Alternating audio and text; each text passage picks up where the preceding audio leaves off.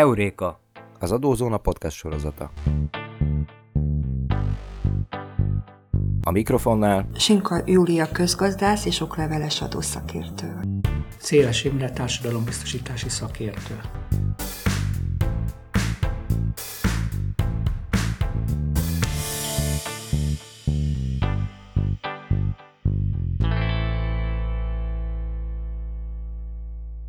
Szeretettel köszöntjük a kedves hallgatókat. A mostani beszélgetésünkben a nyugdíjazással kapcsolatos kérdéseket, adózási és a társadalombiztosítás által biztosítható ellátási alapok kapcsán veszünk gorcső alá, az öngondoskodást és az adókedvezményeket vetjük össze. Az öngondoskodás kérdéskörére bevezetésként el kell mondani, hogy gyakorlatilag az öngondoskodásnak kétféle módja van a társadalombiztosítási rendszeren belül.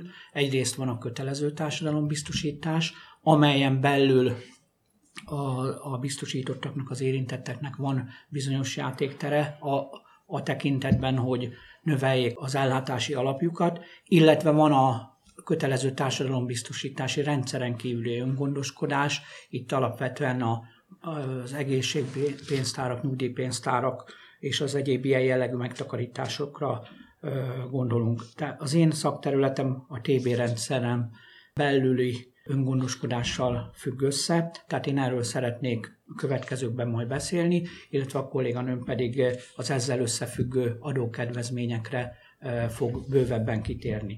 Bevezetőben csak annyit szeretnék elmondani, hogy mivel 37 éve foglalkozom ezzel, amit nem erényként említek meg, hanem azért, hogy van tapasztalatom a tekintetben, hogy sorozatban találkozom az utóbbi időben azokkal a vállalkozókkal, emberekkel, személyekkel, akikkel annak idején ifjúkorukban is találkoztam, akik gyakorlatilag meg voltak győződve, hogy az ő idejükben már nem lesz nyugdíj, tehát őnekik teljesen fölösleges fizetniük ezzel összefüggésben, mert úgysem érik meg, vagy úgysem lesz nyugdíj. És most mit tesz Isten?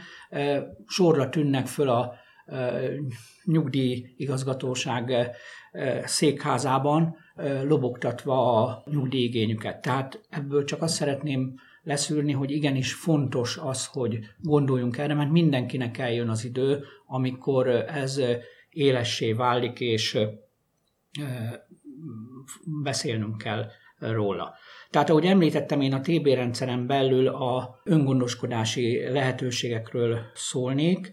Gyakorlatilag Magyarországon kötelező a társadalombiztosítás, tehát ez alól senki nem tud kitérni. Aki vállalkozásba kezd, vagy biztosítási kötelezettséggel járó jogviszonyt létesít, annak bizony ebben részt kell vennie, vagy aki biztosítási kötelezettséggel járó jogviszonyban foglalkoztat bárkit is, az pedig foglalkoztatóként kerül a rendszerbe, és ennek megfelelően bizonyos kötelezettségeket kell teljesítenie.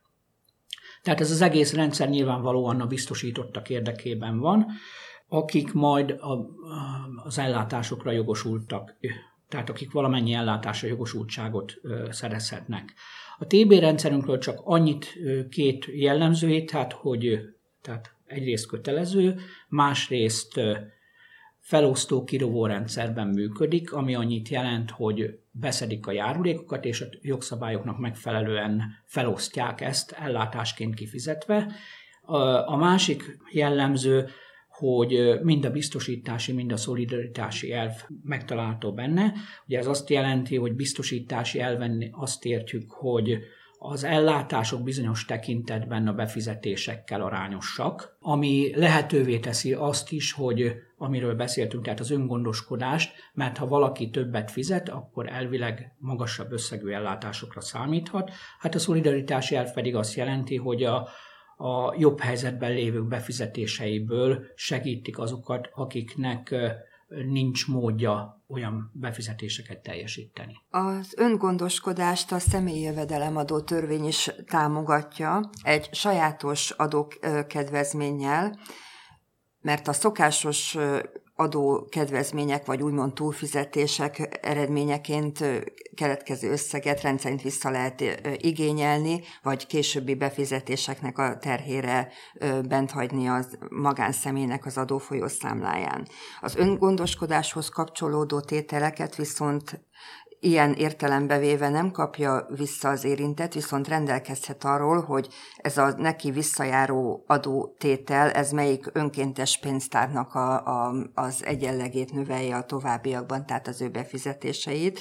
Ugye az önkéntes kölcsönös biztosító pénztárokhoz befizet egészségpénztár, önsegélyező pénztár, és ehhez hasonló pénztáraknál 20, a befizetett összeg 20%-áról rendelkezhet az érintett, de itt kötött a jogalkotó egy határösszeget, ez általában egy 150 ezer forint az önkéntes pénztáraknál, és a nyugdíj előtt a karékosság kapcsán 100 ezer forintról beszélhetünk, illetve azok esetében, akik korábban betöltötték, tehát 2020. január 1 előtt töltötték be a nyugdíjkorhatárukat, azok 130 ezer forinttal számolhatnak így összességében, de ha mindenféle a felsoroltak közül mindegyik kedvezményre jogosult az érintett, akkor is 280 ezer forintot ez a visszatérítés, ez a rendelkezésre álló összeg nem lépheti túl.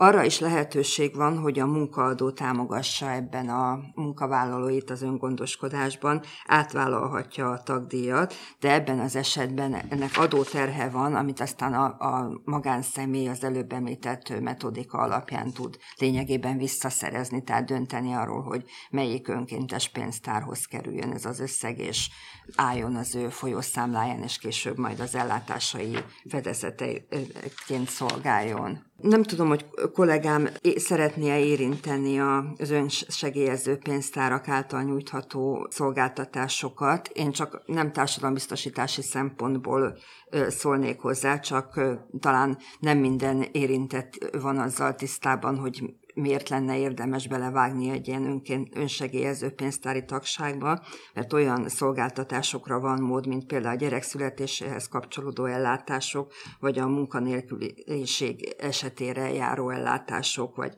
betegséghez kapcsolódó segélyek, de ez nem az én szakterületem. A, amiről szó van, ez nem, nem a társadalombiztosítási rendszeren belüli öngondoskodás, tehát akkor, ahogy említettem, a biztosított elvileg a TB valamennyi ellátására jogosultságot szerezhet. Aztán van a társadalombiztosítási rendszerben egy olyan személyi kör is, akik a igazán nem biztosítottnak, nem minősülnek biztosítottnak, viszont ilyen vagy olyanokból megilleti őket az egészségügyi szolgáltatás. Ők az egészségügyi szolgáltatásra jogosultak. Ezt a TBJ 22. paragrafusa részletező, hogy kik tartoznak ebbe a körbe. Aki nem tartozik ebbe a körbe, tehát nem biztosított, nem jogosult egészségügyi szolgáltatásra, és belföldinek minősül, az egészségügyi szolgáltatási járulék fizetésére kötelezett. Ezt csak azért említem meg, mert ez nem öngondoskodás. Tehát van egy tévhit, hogy egészségügyi szolgáltatási járulékot fizetek azért, hogy legyen egészségügyi szolgáltatásom. Ez nem így van, hanem egészségügyi szolgáltatás az egy adó jellegű járulékfizetés, tehát nem választhatom, hogy fizetem vagy nem fizetem, hanem ha megfelelek ezeknek a feltételeknek, akkor fizetnem kell, és kvázi mellékhatásként megillet ezért az egészségügyi szolgáltatás. Tehát ezt nem sorolnám, nem soroljuk a TB-n belüli öngondoskodás körébe. Viszont a kötelező biztosítás mellett a TB is lehetővé tesz bizonyos megállapít, megállapodásokat annak érdekében, hogy az érintett bizonyos ellátásokra jogosultságot szerezzen. Ennek egyik változata, vagy egyik lehetősége az egészségügyi szolgáltatásra történő megállapodás.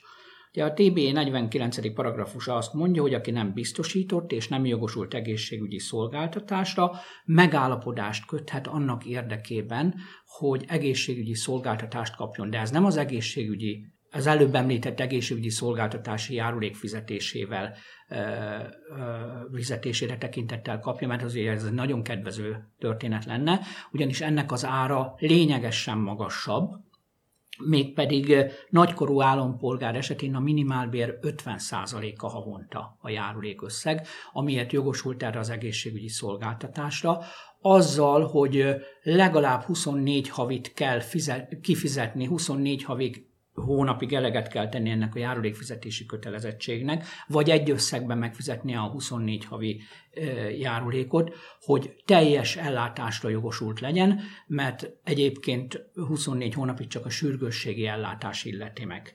Ha 18 évesnél fiatalabb szeméről van szó, vagy diákról, Magyarországon tanuló diákról van szó, akkor pedig a járulék összege a minimálbér 30%-a. Na most, ha ezt figyelembe veszük a 232 ezer forintot, akkor látjuk, hogy ez egy elég borsos öngondoskodás, de sajnos vannak, akik erre szorulnak annak érdekében, hogy megillesse őt az egészségügyi szolgáltatás valamilyen formában Magyarországon. Ezzel kapcsolatban még azt is el kell mondanunk, hogy aki ilyen megállapodást szeretne kötni, ahhoz kötelezően kapcsolódik egy egészségügyi állapot fölmérés, amely egy külön emi rendelet a 28 per 2020-as taglal, hogy ez mit foglal magába, és ennek, még ennek a díját is meg kell fizetnie. Tehát ez egy speciális és elég drága öngondoskodási forma. Ezért érdemes azokat előnyben részesíteni, ahol valamilyen adókedvezmény kapcsolódik hozzá, mint például az említett rendelkezési lehetőség az adóról. Ezt a személyjövedelemadó törvény 44A és 45 paragrafusaiban részletezi a jogalkotó, érdemes az itt előírtakban részletesebben elmélyülni. Tulajdonképpen tovább lépve az öngondoskodásnak, és talán ez a, ez a jellemzőbb és sokkal inkább ö, ismertebb formája a nyugdíj biztosítással összefüggő megállapodásoknak a köre. Na most itt is van egy tévhit, amit szeretnék eloszlatni, tehát arra nincs senkinek sem módja, hogy mondjuk 56 évesen úgy gondolja, hogy szeretne elmenni nyugdíjba, és akkor fogja magát, és 9 évnyi járulékot megfizetek, és holnaptól nyugdíjas vagyok, ez így nem működik. Viszont arra van lehetőség, hogy valaki 56 éves, nem áll semmiféle biztosítási kötelezettséggel járó jogviszonyban, és ő úgy gondolja, hogy a nyugellátása érdekében megállapodást köt, ami azt jelenti, hogy szolgálati időt szerez, illetve nyugdíj alapjául szolgáló jövedelmet is szerez, és meghatározza azt a alapot, ami után ő 22%-os nyugdíjjárulékot fizet, ami legalább a minimálbér, vagy ennél magasabb összeg, és akkor gyakorlatilag ez azt jelenti, ez olyan, mintha ő neki lenne egy olyan biztosítása, mármint nyugdíjbiztosítási szempontból, mert nyilván az egészségügyi szolgáltatásra nem terjed ki, mintha ha alkalmazásban állna. Tehát ez az egyik lehetőség a megállapodásra, ez a klasszikus és az a legelterjedtebb, tehát ennek az ára havonta a minimálbér vagy a ennél magasabban választott összegnek a 22%-os nyugdíjárulék megfizetésével szerezhető ez az ellátás meg. Aztán van olyan lehetőség is, amikor csak szolgálati időre szeretne valaki megállapodást kötni, de ez egy speciális eset, speciális helyzetben lehetséges ez. Gyakorlatilag az egyik ilyen lehetőség, amikor valakinek a szükséges 15 vagy 20 évhez hiányzik 5 évnél nem több, nem hosszabb ideje, ebben az esetben ezt, az ezt a időt ő megveheti. Mégpedig a minimálbér 22%-ának megfelelő járulékért. Tehát ha valaki betöltötte a rá irányadó öregségi nyugdíjkorhatárt, viszont csak 18 éve van, a szükséges 20 év helyett, akkor két évet ő megvásárolhat, ami annyit jelent, hogy 24-szer a minimálbér, 24-szer minimálbér 22%-áért ezt a két évet ő megvásárolhatja. A másik lehetőség, amikor valaki a felsőfokú oktatási intézményben töltött tanulmányok idejét szeretné, ugye, ami most már jó ideje nem minősül szolgálati időnek, megvásárolnia, ugyanilyen feltételekkel azt is, tehát ha valaki most nappali tagozatra beiratkozik, már ezt akár ő most is megvásárolhatja.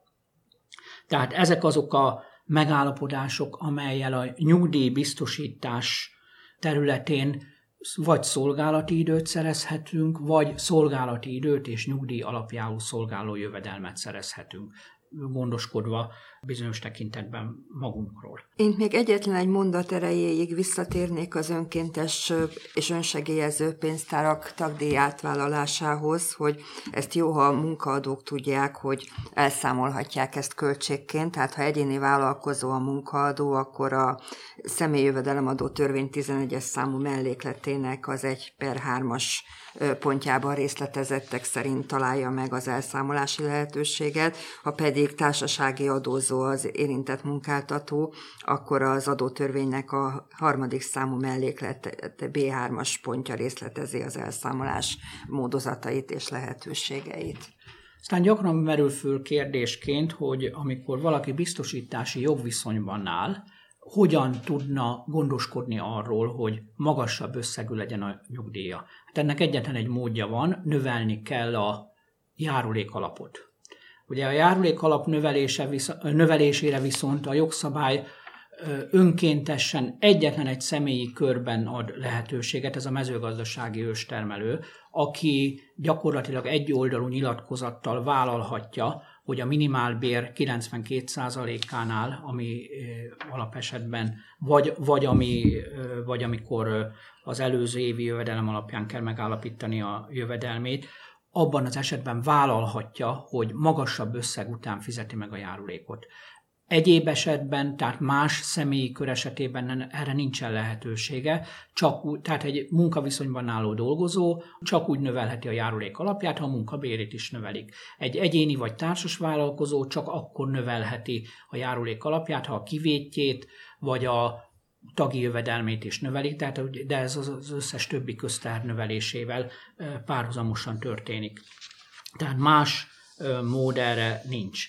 És akkor még egy gondolat erejéig vissza, a, az öngondoskodással összefüggésben ugye a magányugdíj pénztári tagságra kell visszatérnünk, vagy kitérnünk, hogy milyen következménye van annak, hogyha valaki továbbra is marad magányugdíj pénztár tagja. Tehát amikor ő igénybe veszi a nyugdíj, nyugellátást, akkor ő úgy dönt, hogy magányugdíj pénztár tagja marad, tehát nem ö, utaltatja a felhalmozott megtakarítását át a, a, az állami nyugdíjalapba.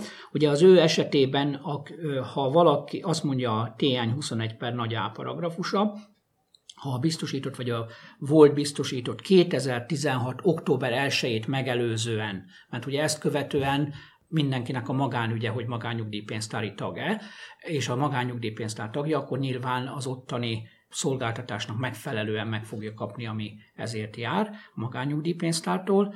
Viszont, hogyha az október, 2010. október 1 időszakra vonatkozóan nem lépett vissza az állami nyugdíjrendszerben, akkor az ő megállapított nyugellátását a TN törvény egyes számú mellékletében meghatározott képlet alapján kiszámított számmal meg fogják szorozni, ami azt jelenti, hogy csökkentett összegű lesz a nyugellátása. Tehát nagyon sok mindentől függ ez a képlet, és itt nyilván most be sem tudom mutatni, mert szóban ezt nem lehet, el, nagyon nehéz lenne elmondani, de ami a lényeg, hogy ez egynél kisebb ez a szám, ami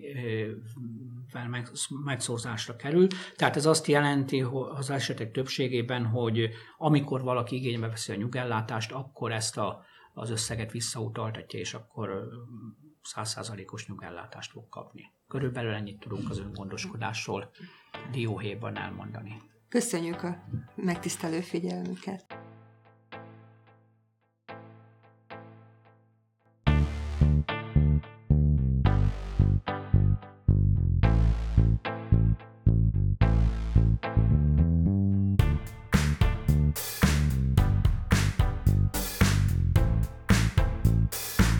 Adózási, számviteli, munka és cégjogi témákban tájékozódjon az adózóna.hu weboldalon.